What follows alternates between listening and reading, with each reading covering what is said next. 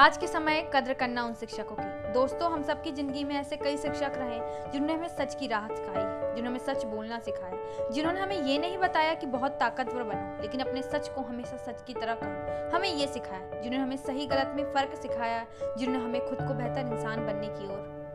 आगे बढ़ाया जिन्होंने हमारे जीवन में बहुत अच्छा नहीं, लेकिन बहुत बुरा काम भी नहीं किया, जिन्होंने हमें सही का, सही अर्थ सिखाया, जिन्होंने हमें ये नहीं कहा कि तुम ये मत देखो, वो मत देखो, जिन्होंने हमें समानता का अर्थ सिखाया है, जो हमें हमेशा बेहतर बनने की ओर आगे लेकर गए जिन शिक्षकों की बदौलत आज हम श्रेष्ठ स्थान पर हैं शिक्षकों की कद्र करना दोस्तों, क्योंकि आज के समय कहना और भी ज़्यादा मुश्किल हो चुका है। जब एक शिक्षक की एक छोटी सी बात के कारण उसको उसकी नौकरी से निकाल शिक्षकों की ऊपर बंदिशें लगती जा रही हैं और छात्र जो उन पे सबसे ज़्यादा, छात्र जो उन पे सबसे ज़्यादा निर्भर होते हैं, उनकी आज समस्या और ज़्यादा बढ़ती जा रही है, क्योंकि उन्हें अच्छे शिक्षक तो नहीं मिल रहे हैं, लेकिन ज्ञान और ज्ञान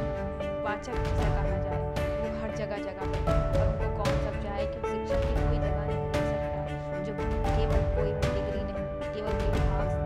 जीवन में आगे बढ़ने जो सच को कहने